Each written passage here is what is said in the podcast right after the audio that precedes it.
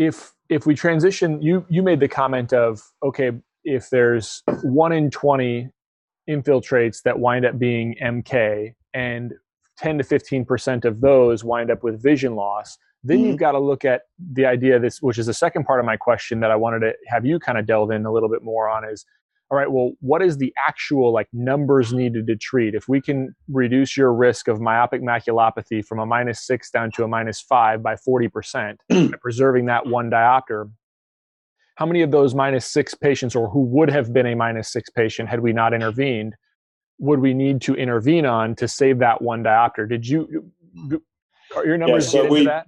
um, yeah so there is so you, you've seen a couple of sort of glimpses pieces of data so you've seen the safety data but you know um, um, and you've seen a little bit of the data on risk of myopic maculopathy as a function of level. Is of there more that's not published? Yeah, well, there's there's stuff that's under review. So let me let me let me sort of join the pieces together. Um, so first of all, um, you're very sophisticated in so much you you mentioned number needed to treat.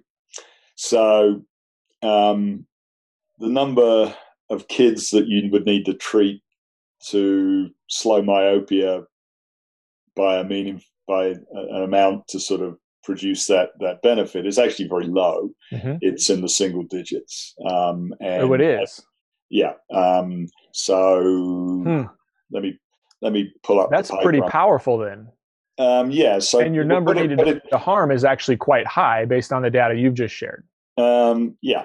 Um, hmm. So see, this is compelling stuff because that, I mean, this is the kind of stuff that makes people really say, like, when they, people say now a standard of care, I, I I think yeah, it's part of my care. I don't know that it's standard of care, but if you get into the point of saying number needed to treat of less than ten, that's pretty significant. Yeah, um, yeah. So I mean, there are. I, I'm going to sort of throw some general numbers at you. Sorry. I'm, no, that's why I wanted John.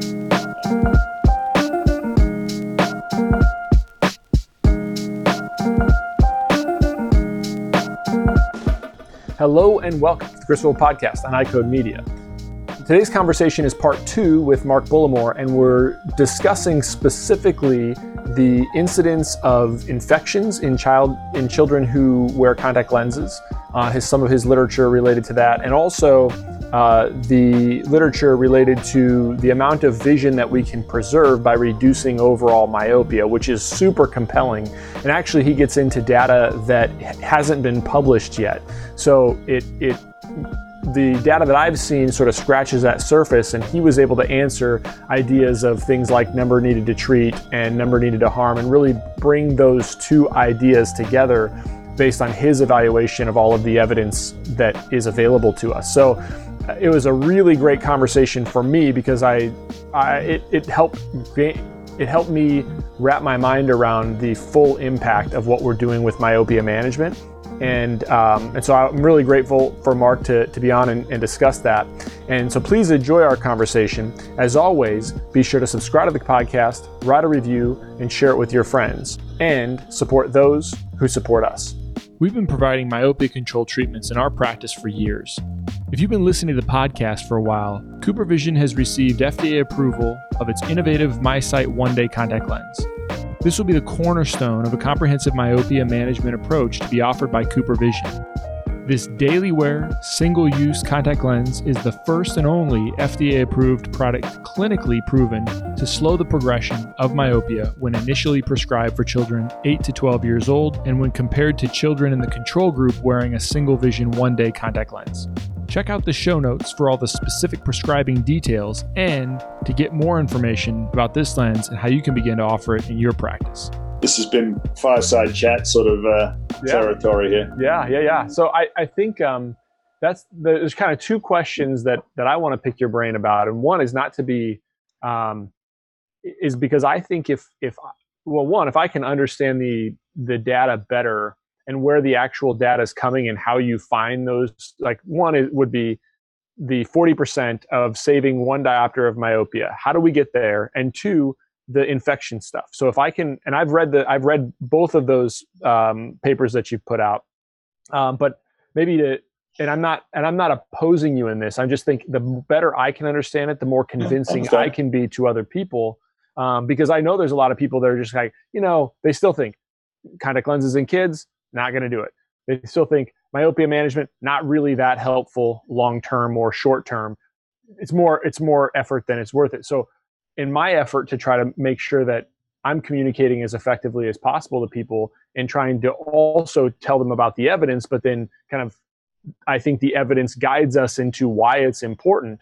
The better job I can do explaining the evidence, the better job I think, or the, the more mm-hmm. people will say, yeah, this is important. So those are kind of the questions like how do we get how did you get to that point to be able to say, yes, this is how the evidence shows us that um, contact lenses in kids are safe.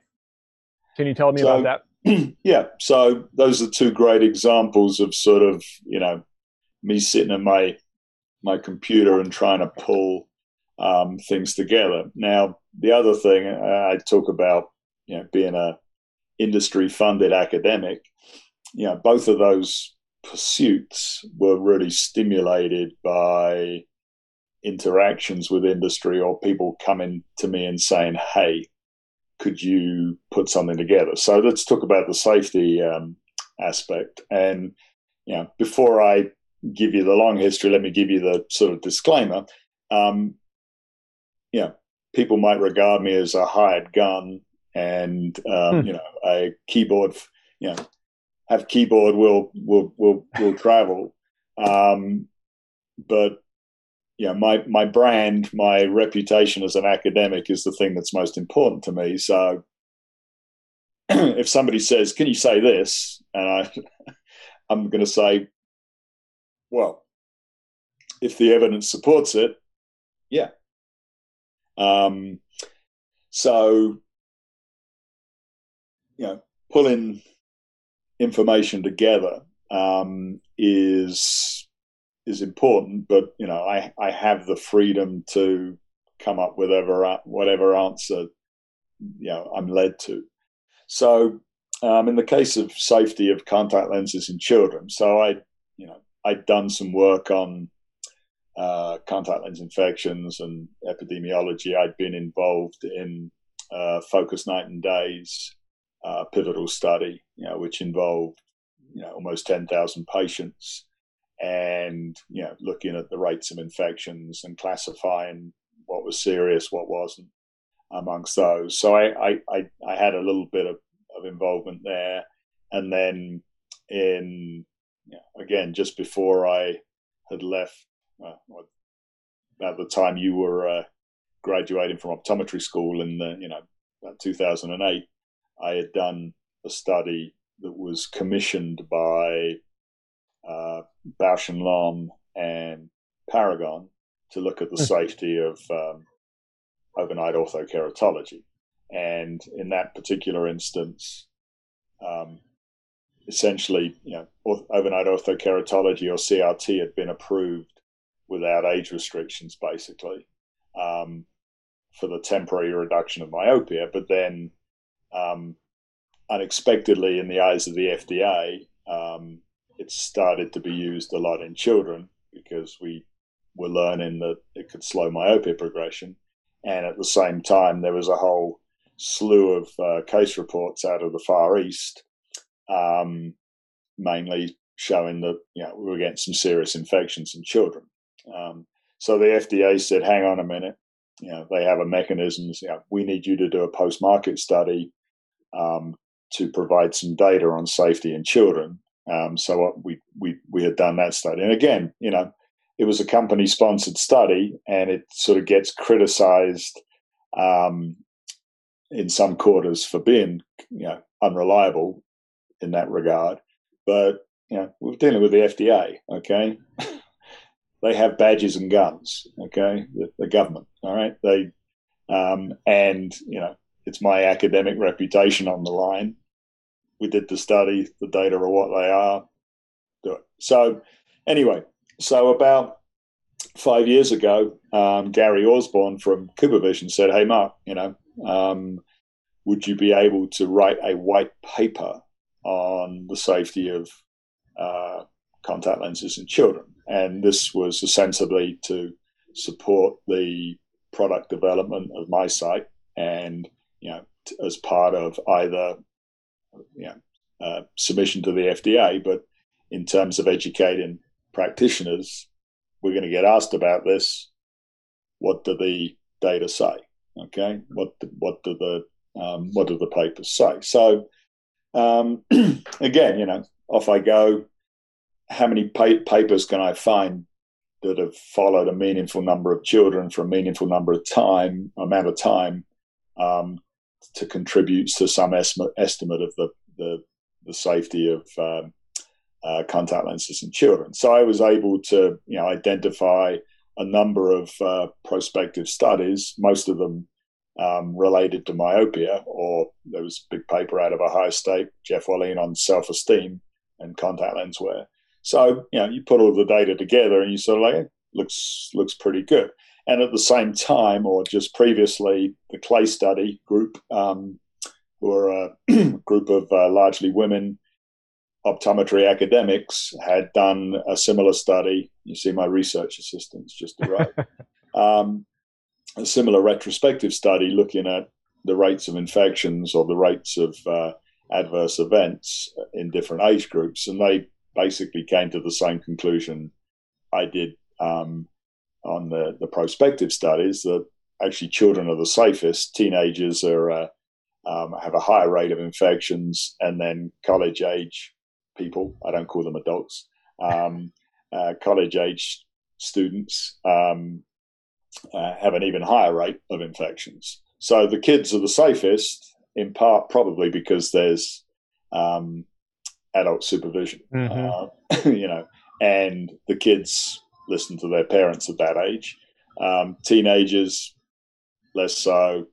College age, you know, zero adult supervision. Yeah. So, um, and they also have a history. If I mean, that's the other question I would wonder is they also now have a history of things being okay right? If they started wearing contacts when they're eight and they were fine, and then now they're 16, oh, I've had eight years of history, everything's fine. Familiarity breeds contempt. Yeah. Did yeah. you find that? Do you find that in the evidence? Um, I mean, um, beyond again, what you're just describing? Yeah, I mean, you see that I think all the time, and you probably see it in your practice. Yeah. Um, you know, it, it's you know, there's a bio, there is a biological aspect to infections that we still don't fully understand.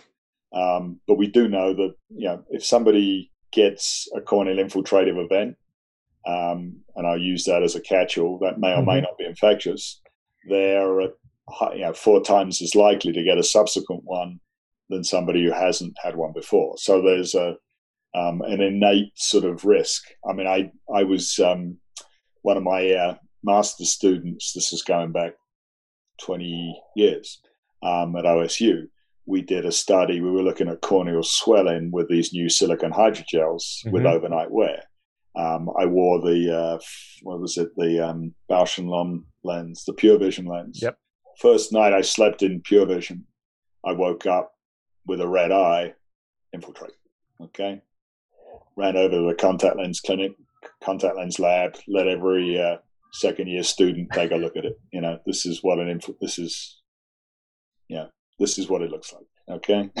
so, uh, um, again, that's yeah, part of the joys of being in a teaching institution or an academic institution. You, you basically, um, you can, you can take somebody out of the research lab, like myself in this case, and sort of say, Look. "Here you go."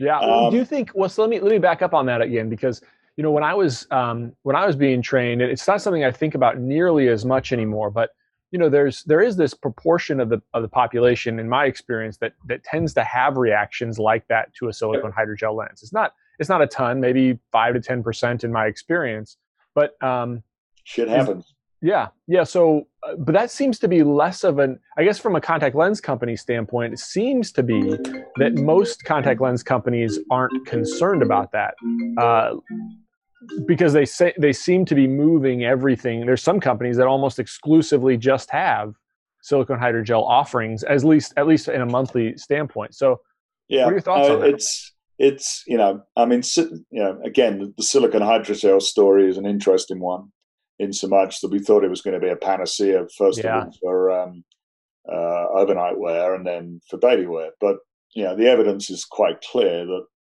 even with daily wear silicone hydrogel lenses, you get a, a higher incidence of these little ditzels um, than you do mm. with conventional hydrogel. Okay, it's the nature of the material. Now there are other advantages to the material, but you know it, that alone stops it from being a clear, um, you know, stops everybody stops everybody from moving to silicon hydrogel. Right. Um, but you know, so it's there, there, there's some good things and bad things. Now, as I said, with those little peripheral ditzels, you know, the, the corneal infiltrative events that we see more commonly with silicon hydrogels, they're generally innocuous. Okay, right. um, you know, you you take the person out of the lens for a few days. You because you're a naturally conservative guy, you treat it with a topical antibiotic. You know, even put a steroid on top if you want them to feel more comfortable. Um, you do what you do. You be the doctor, and then you move on. Um, but you know, it happens, and you know, I was certainly one. You know, I was a poster child for that on based on one night of overnight wear. And but the other thing that has really sort of, I would say, revolutionized safety and you know really makes it very attractive um, in in anybody but children in particular is going to daily disposables. Yeah. So, you know, one of the key th- things that's attractive about MiSight is that it is a daily disposable lens and, you know, we know that sleeping in the lens is probably the number one risk factor for increasing rates of infections, but things related to solutions and cases are sort of two and three. so if you can get those three things out of the way, you're likely to have better safe, safety um, of a contact lens. Um, I would say the third, the other thing that's been equally important is these. Yeah. Um, you know, you can now, in any of your patients, you know, they can call a number if um, they've got a problem. So, you know, I would say if I was seeing patients, you know, if you have a painful red eye, you need to reach out to me right away so we can address it. And as your doctor, I'm I'm available to you. Yeah. Um, you know what the what the you know, I think if you say painful red eye, you're going to see some uncomfortable red eyes as well. But again, you can nip it in the bud. You can, you're an associate, can see it and deal with it right away before it, you know, there's a risk of it being more serious. But well, and that's in, in the in the literature that you looked at and reviewed.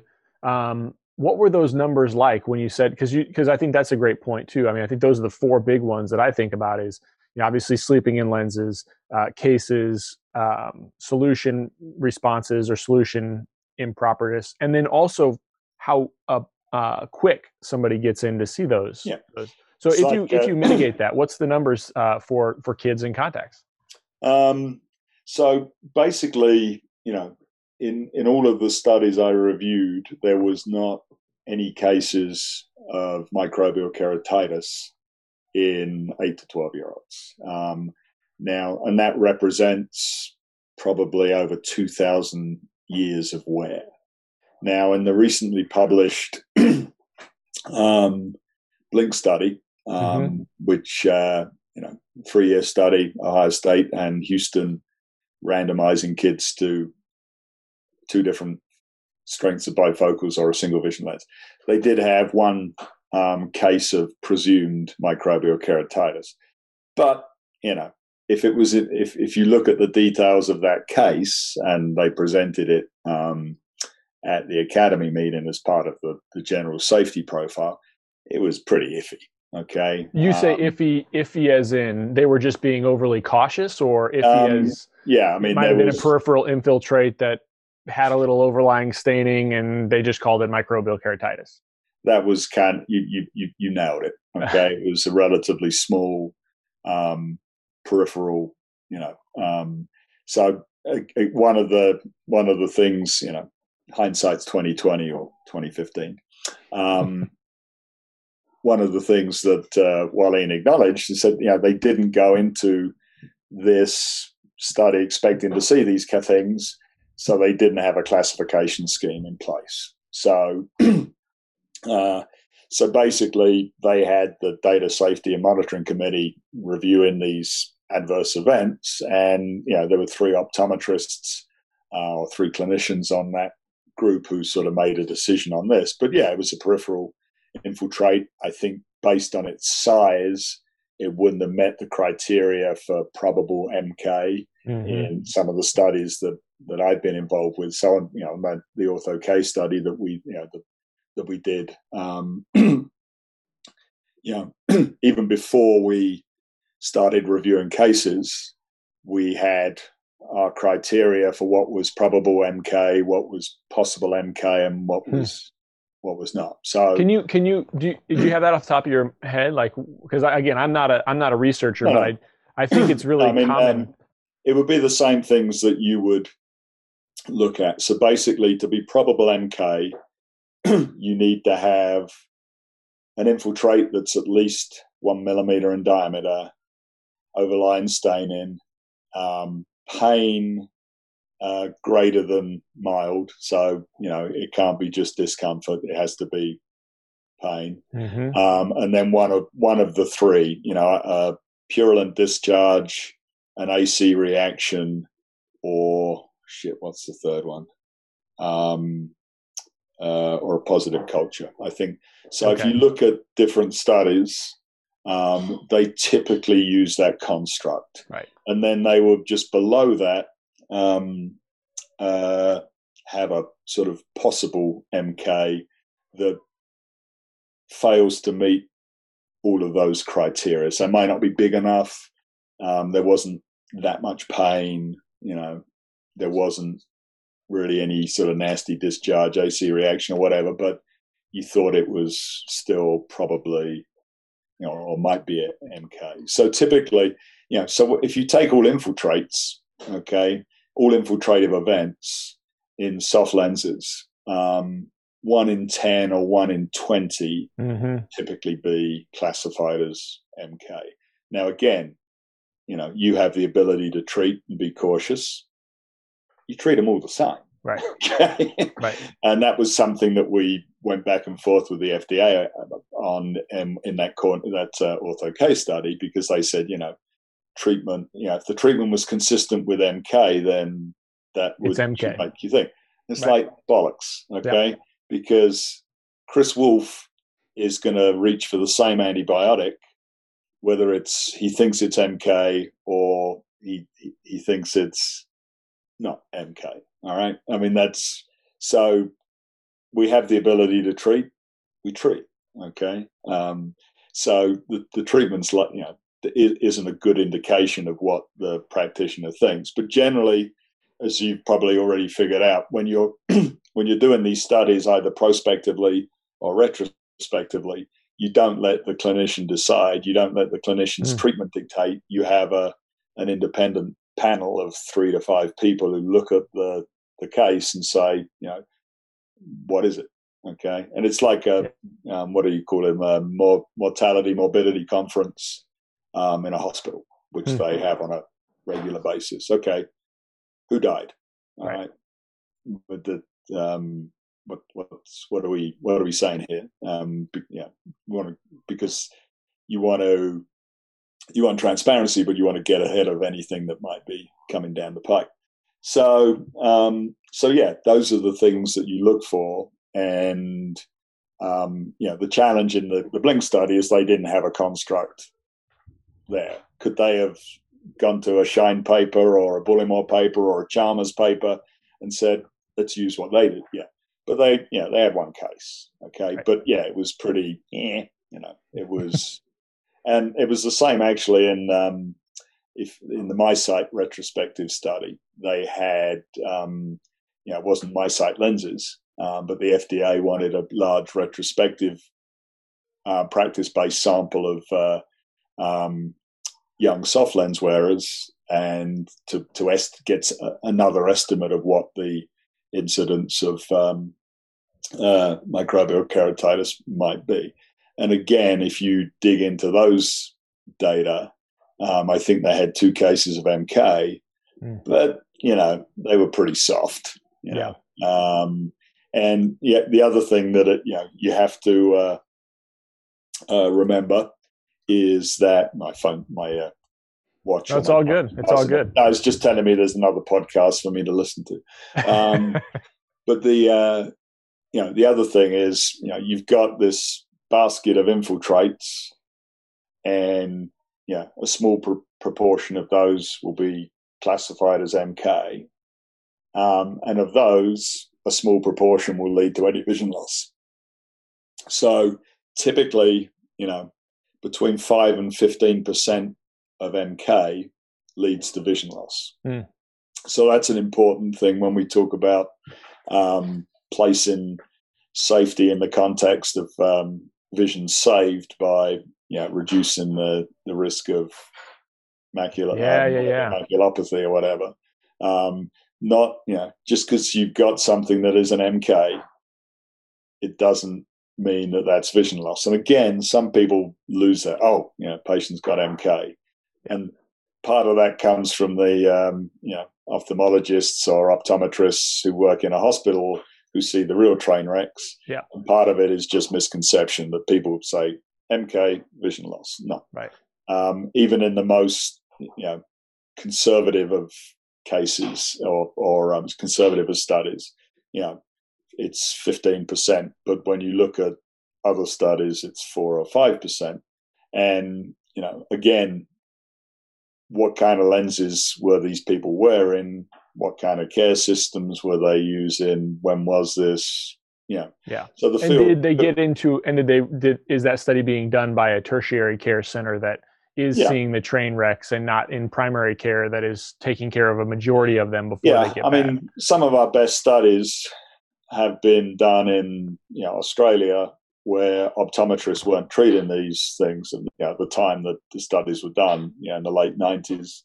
Um, the um, you know the anything that was you know any corneal infection was going to be seen at one of these hospitals or one of these tertiary centres or whatever.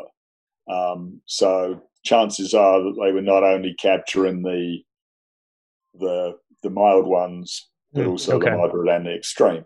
And if anything, you probably did see more severe cases because of the setting. If you do the studies as part of, um, you know, as prospectively like the Blink study, and you, you know, you end up with, you know, 300 kids wearing soft lenses for three years. So that's, you know, that's as big a sample you would get outside of an FDA post-market mm-hmm. surveillance study you know that's that's a that's a huge data. So yeah, you're going to see shit, and but generally, you know, you would not expect even in that number of cases to to see perhaps more than one case of MK or possible MK, and you certainly wouldn't expect to see any vision loss. In part because it's extremely rare, and in part because these kids are in a study, and they are kids.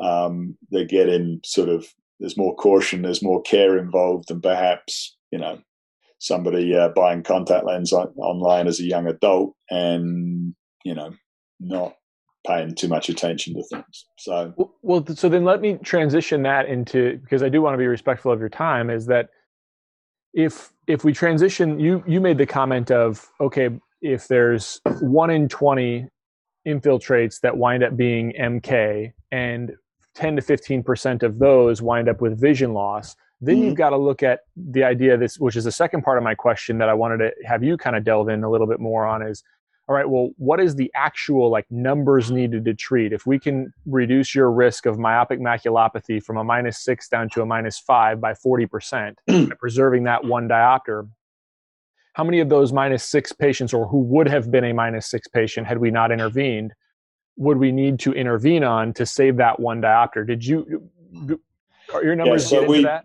Um, yeah, so there is. So you, you've seen a couple of sort of glimpses, pieces of data. So you've seen the safety data, but you know, um, um, and you've seen a little bit of the data on risk of myopic maculopathy as a function of level. Is of there more that's not published? Yeah, well, there's there's stuff that's under review. So let me let me let me sort of join the pieces together.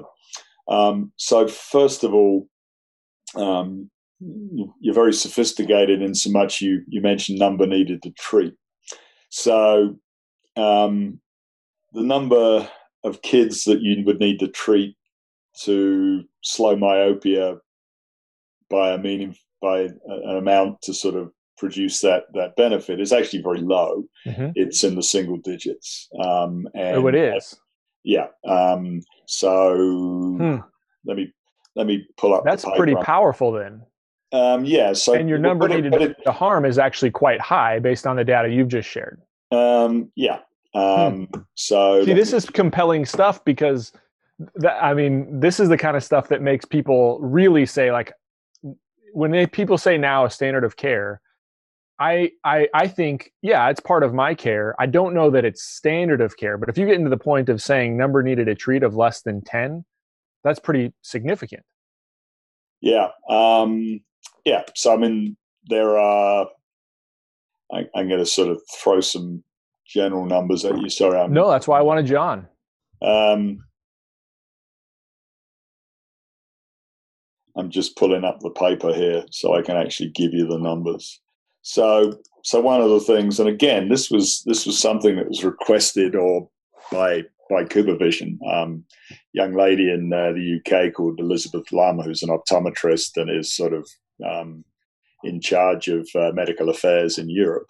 She said, "Hey, you know, would it be possible for you to compare the risk of vision loss um, associated with wearing contact lenses with the benefit of preventing vision loss associated with myopia control.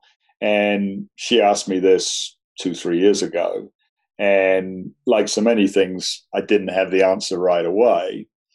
Um, and I thought, you know, uh, you know, it's my interest in it. Let me think about that. Let me think about it. I thought about it. I thought about it some more.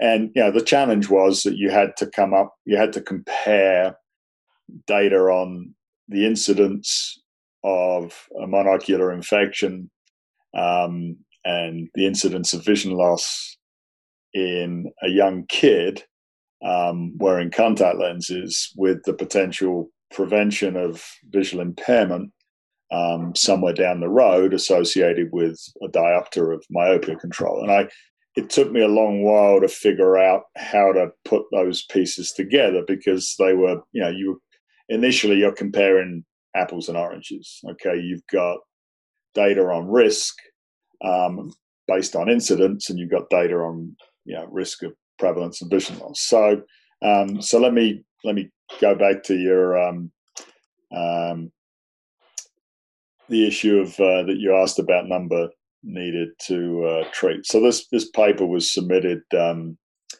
uh, for publication about two weeks ago. Mm. Um, it took a long time and went through a number of uh, iterations. And, you know, for example, you know, I, you know, there were things I wasn't comfortable about and I needed to think about some more. There was just my own inertia um, that sort of often takes over, and I, you know, I put things aside, and it takes me a while to get back to them.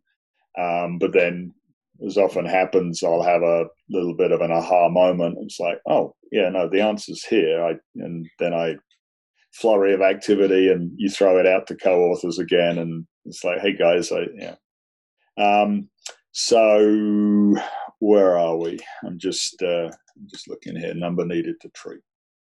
So, um, so just to put it in context, so we're familiar with the ocular hypertension treatment study. Yep um, or Ocular Hypertension. Was it OHTS? Yes, it OHTS. Yeah, yeah. Where they found that if you put a person on an ocular hypertensive for five years, you could reduce the incidence of glaucoma, glaucomatous field loss or optic nerve changes um, from say 10%, 10 percent to 5%. Yep. Okay. So but 1 in 20. 1 in 20. Yep. So you need to treat 20, 20 people. people for five years to prevent one case. So and that obviously tra- changes. I, I want to interject because I think some of our listeners may not fully think through this all the time, like you you obviously do. But that number would change obviously if you're if you're scaling your treatment based on risk factors. So patients that have thin corneas, higher IOPs, more suspicious nerves, family history, right? Like if their risk would go you, up. You, you keep believing that, Chris. No, you don't think so? no, I'm being I'm being facetious. Yes, okay. it probably it probably does. Um, I'm not saying that to diminish what what, what you're saying, no, no, but we've I, accepted. I, I, I agree. That number, but that number needed to treat is 20 patients for right. five years for so the whole cohort. Yeah, you, need, you know, 100 patient years in order to um, uh, um, prevent one case. Right. Okay, and that's to prevent one case of glaucoma. Early glaucoma. Early glaucoma, and we've accepted okay. that. We've accepted that. That's that's okay. Yeah, it's it's become standard of care because yeah we have in most cases cheap innocuous therapies. Um, yeah, to do that. Um, but you know, when you get to my age, you, you come into contact with decisions to sort of treat. So you know, my cholesterol is a little high. Okay. Yeah. Am I one know, in three hundred? One in three hundred for a statin. You know that? Yeah. No, I, it's actually probably in the paper. Okay. Um, because you know I work with ophthalmologists who think about these things from you know as, as physicians. But yeah, no, the, the numbers for statins are, are so astronomical. The, um, so let me let me just uh, where are we? Um, this is probably not the best document to look at because everything's segregated. Uh, I'm just trying to find the uh, the table with the number needed to treat for myopia. So here we go. So um, so you can um, do the same math, and I'm sorry to keep you on. No, it's good. I'll I'll cut this all out. Make you look no. sharp. I'll make you look like you had it right off the top of your head. Yeah, no. so the number needed to treat, okay, to prevent five years of visual impairment, okay, in uh, in somebody who's destined to be a minus six is about five. Whoa. okay? So the number needed to treat um, to prevent one year um, is actually you know, a fifth of that. So wow. it's almost a one to one ratio. So the benefits, at least according to our calculations, are um, you know in, incredibly favorable um, in terms of um, you know so five years of visual impairment. Wow. You typically need you know to treat five patients um, in order to get that benefit. Now, the reviewers may savage that, but I've got some pretty smart people who've already looked at it, either as co-authors or as uh, uh, collaborators. Who uh, um, now, so take on the on the contact lens side. Okay, so if you consider, um, let's consider a medium risk contact lens where the incidence, the annual incidence is of MK is five cases per 10,000 patients. Okay. So that's at the high end for daily wear. All right. You, um, you know, you go through the same math and you come up with the number needed to harm. Okay. The number of patients you need to expose for five years of contact lens wear to produce five years of vision loss. Uh, so it's the other side of that coin. The number's 190. Okay, so you're looking at five versus 190. The number needed to treat is five. The number needed to harm is 190. So the the the the needle is firmly pointing towards the um, you know the benefits outweighing. Um, oh, have I lost you, Chris?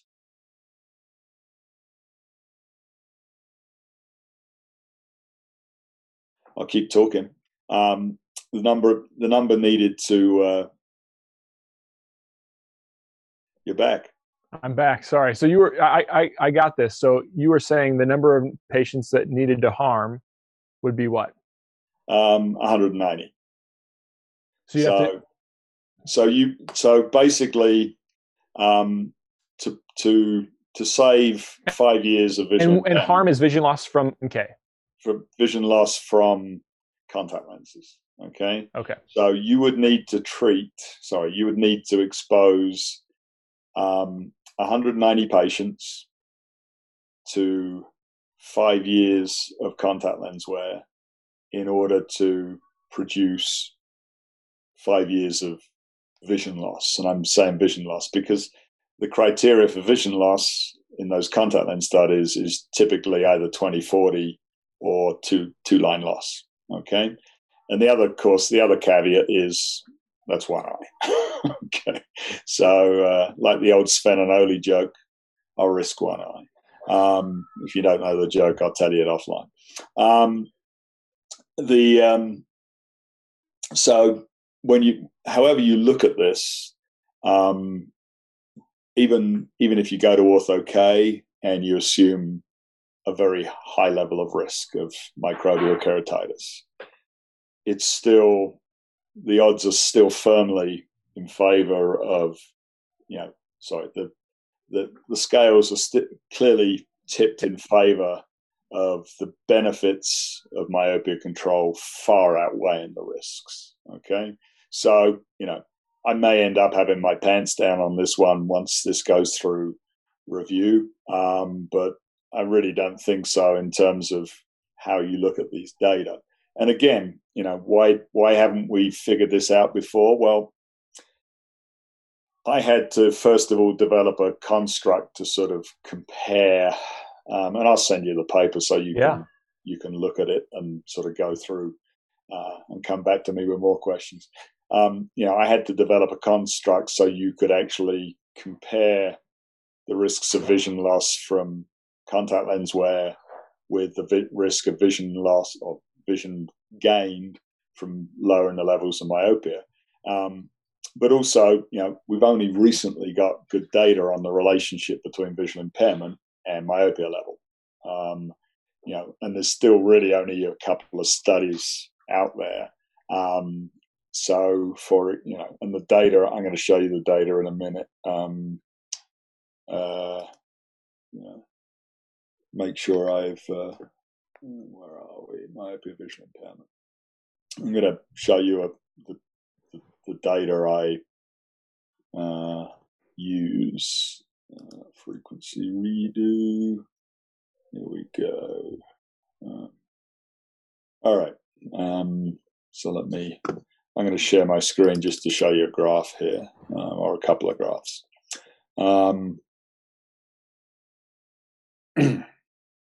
Let me allow you to share it. Yeah, I'm just um, I'm just making sure I got the graphs readily available because you know, like many of my spreadsheets, is uh, there's a it's a train wreck um, in terms of you know, I draw a graph, then I draw another graph. Okay, so you see my screen now? Yes, sir. Okay, so this is um, where are we? Let's go to this. So these are data from um, 15,000 patients across multiple studies in Rotterdam. And basically, I've replotted their data. The, the, the paper that, that um, the paper this is from is called, um, so people can find this online.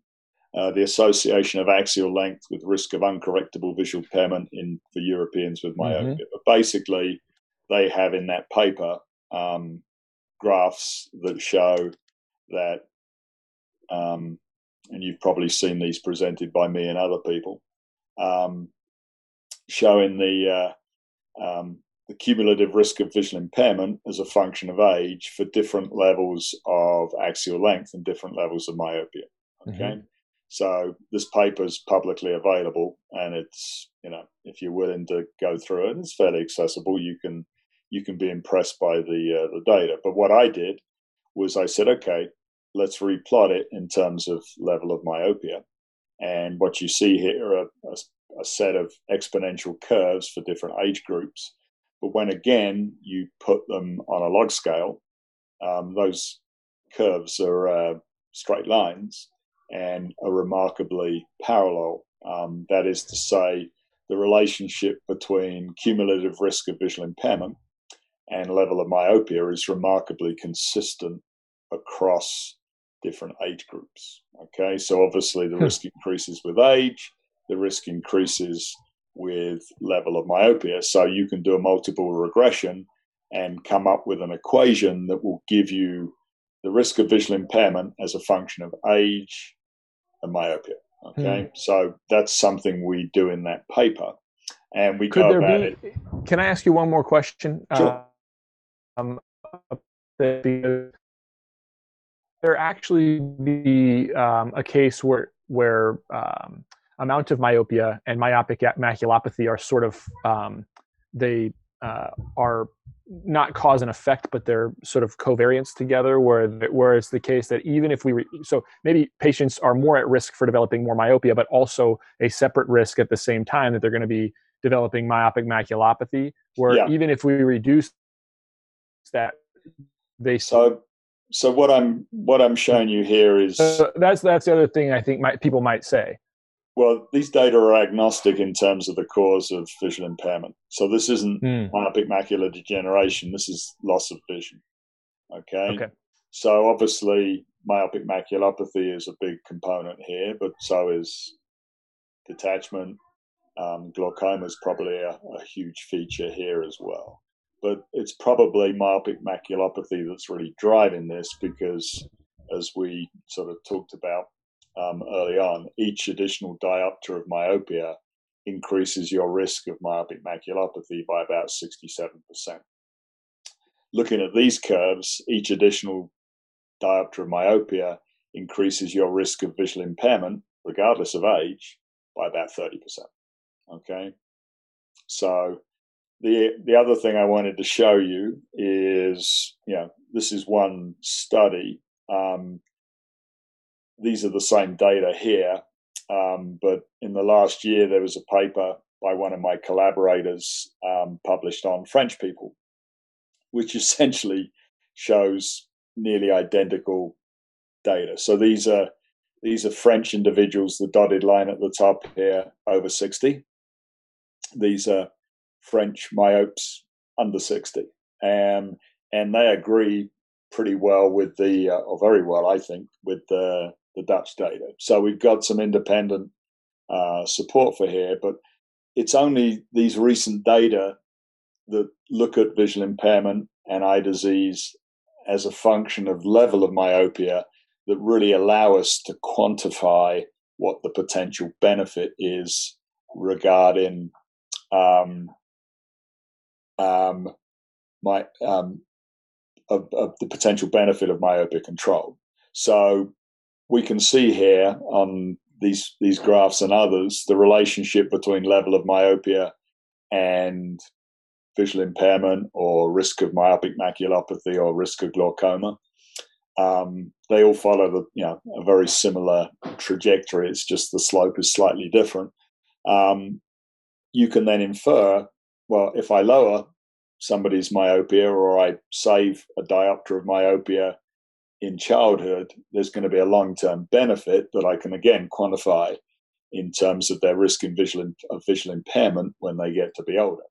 Um, now, one of the challenges of this field, twofold. One is from a public health point of view, you're intervening early to get a benefit later on, which may deter government organizations from paying for it because mm-hmm. nobody wants mm-hmm. to uh, um, pay for something today that you know somebody else is going to benefit from down the road. Um, so stay away from politics on that one. The other thing is that you know to do a study that would demonstrate. Oh yeah. Um, you know, never going to happen. Yeah. It's not going to happen. Some people say, "Oh, you know, we've got the resources to yeah, do that." No way. Um, now, um, I'm just going to show you sort of uh, some other uh, other data here that I'm preparing for a, a, presentation next week, which is not public, but uh, um, but basically, you know, you can begin to get some inference from some longitudinal data. So um, I'm going to pull up the soundbite here that, that, that sort of uh, um, talks about this. And again, I want to show you the data um, and also, you know, show you what one of my smart colleagues has, has said in terms of uh, doing this. I hate it when I get the the Microsoft bar of death here. Um, so what happens if I actually just get rid of that? Is it actually going to give me Microsoft PowerPoint anyway? Let's see whether it comes to life. But basically, um, we are now seeing some longitudinal data where people over a 15 to 20 year period are looking at the prevalence of myopia and looking at the prevalence of myopic maculopathy and visual impairment. So there's a paper by, uh, it's not coming up, so we'll, I'll just talk about it. There's a paper by UEDA, U-E-D-A, um, that looked at uh, the prevalence of myopia in the early part of the century and then more recently, and also looked at the prevalence of um, myopic maculopathy. And what they observed is that the prevalence of myopia at the turn of the century in their older population was in the 30s. Now, t- uh, 15 years later, it's in the 40s. So there's been a 10% increase in the prevalence of myopia among older adults in this sort of captive population that they're studying. Um, at the same time, the prevalence of myopic maculopathy has gone up from about 1.5% to 3.5%. so we have hmm. some longitudinal evidence showing a clear association between the prevalence of myopia mm. and the prevalence of uh, myopic maculopathy. Now, could we dig into their data a little bit further and see whether there's an association between level of myopia and risk of myopic maculopathy? They probably have the data to look at that.